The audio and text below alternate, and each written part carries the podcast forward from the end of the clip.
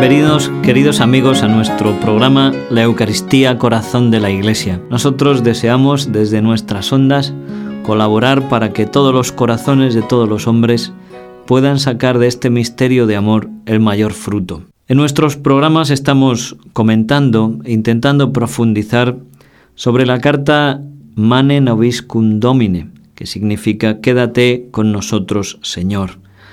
Y son las palabras que aquellos discípulos de Emaús dirigieron al Señor cuando Él se hizo el encontradizo, cuando Él caminaba con ellos y cuando hizo ademán de seguir adelante. Vamos a intentar en nuestro programa de hoy hablar un poquito más sobre esta carta, estudiar también lo que es su estructura general para hacerla más asequible. Esta carta está dividida en una introducción, 4 capítulos y una conclusión. Y cuando se mira desde fuera, es decir, sin meterse demasiado dentro, simplemente el ver la estructura, pues sí llama la atención y nos recuerda y nos evoca ciertas cosas. Lo primero que se ve, el capítulo primero, está dedicado a manifestar la continuidad que existe entre este documento con todo lo que ha sido la preparación del jubileo del año 2000 y lo que han sido los frutos y los documentos que el Papa nos ha presentado después del jubileo. Los otros 3 capítulos, capítulo 2, 3 y 4, tienen una característica que nos recuerda mucho, es decir, que está íntimamente implicada con la Iglesia. Voy a intentar explicarme con mayor claridad. Cuando en 1985 se celebró el Sínodo Ordinario sobre los obispos, se trató el tema de la Iglesia.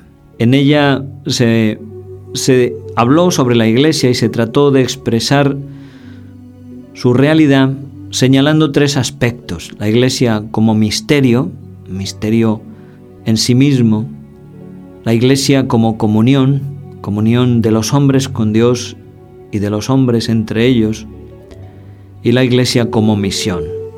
Y como esos 3 aspectos de la Iglesia han quedado desde entonces, desde la celebración de ese sínodo, como algo muy característico y en torno a lo cual se ha realizado y se ha desarrollado todo lo que es la pastoral sobre la Iglesia.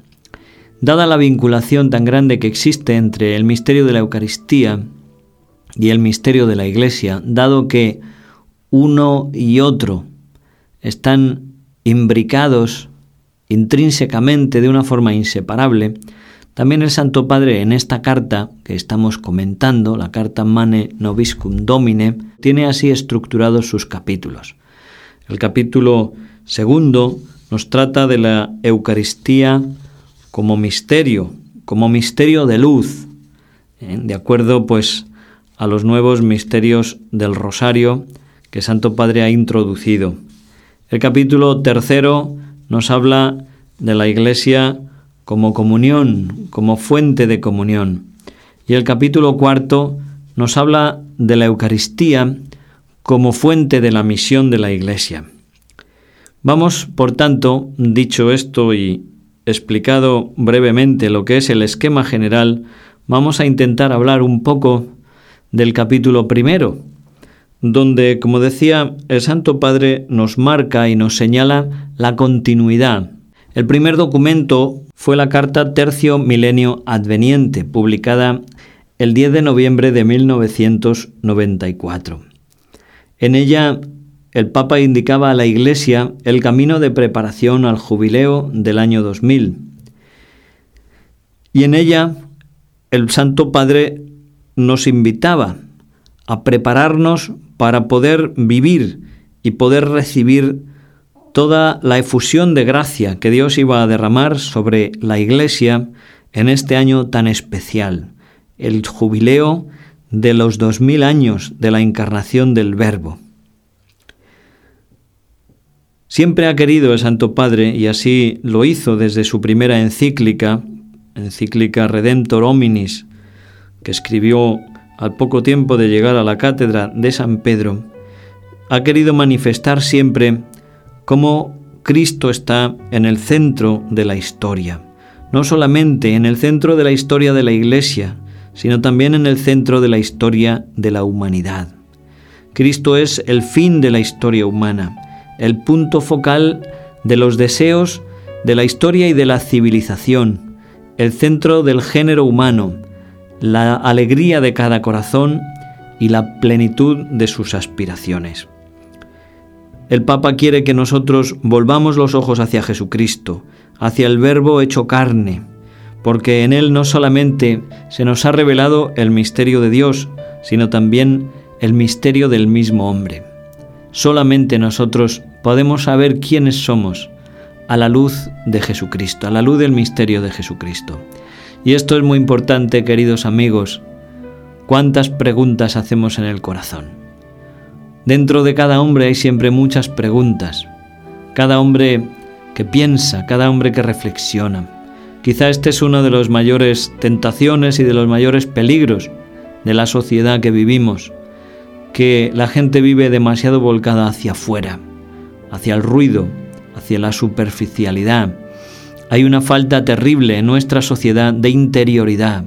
Incluso a veces en algunos sectores de nuestra Iglesia puede también haber esta falta de interioridad. El hombre actual, el hombre moderno, tiene miedo de encontrarse consigo mismo, no ya con Dios, sino incluso consigo mismo.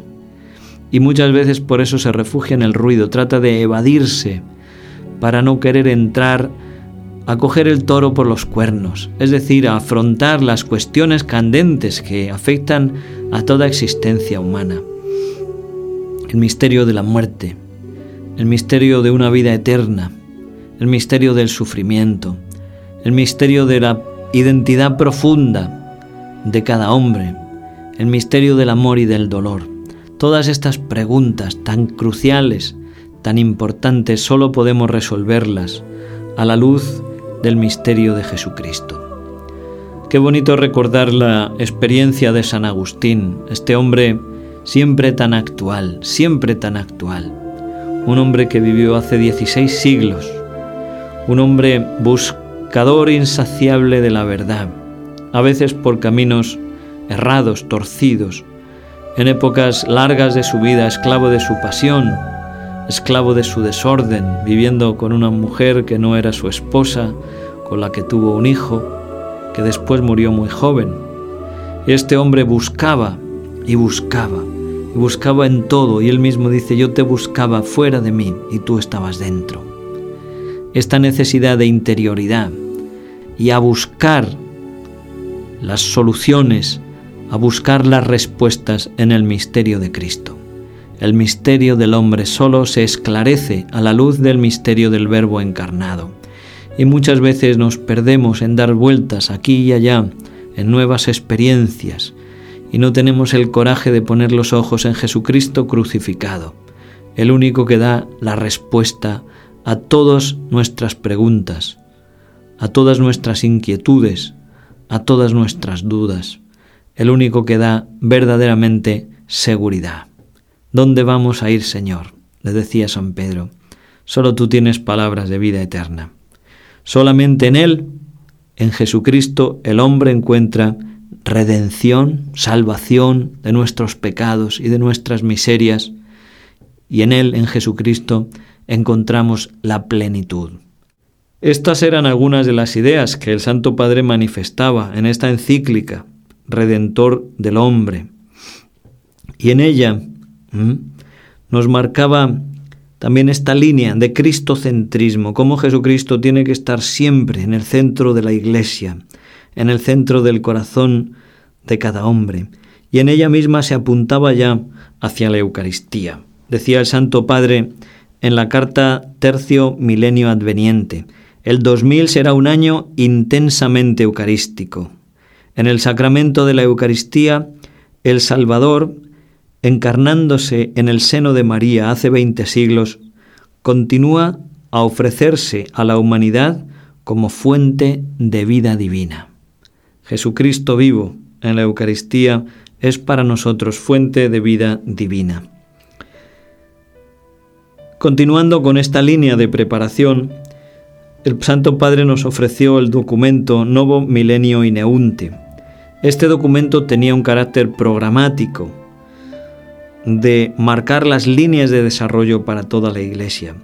Curiosamente, de las líneas principales que el Santo Padre señala, la primera es la búsqueda de la santidad. La Iglesia, los fieles tienen que buscar y redescubrir la vocación a la santidad que hemos recibido en el bautismo. No tenemos que acortar ni bajar los niveles. Dios nos llama a compartir su vida. Dios mismo nos regala su vida, pero nosotros tenemos que acogerla y que aceptarla.